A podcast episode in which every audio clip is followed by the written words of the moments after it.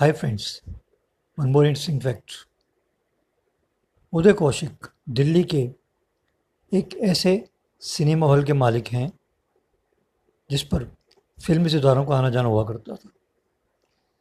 जिनमें से कुछ के नाम, देवानंद, शम्मी कपूर और अमिताभ बच्चन। ये सिनेमा हॉल पहाड़गंज के पास है। ये दिल्ली का पहला सेवेंटी एम का थिएटर था। इसका नाम शीला सिनेमा। शीला सिनेमा 1961 में बन के तैयार हुआ।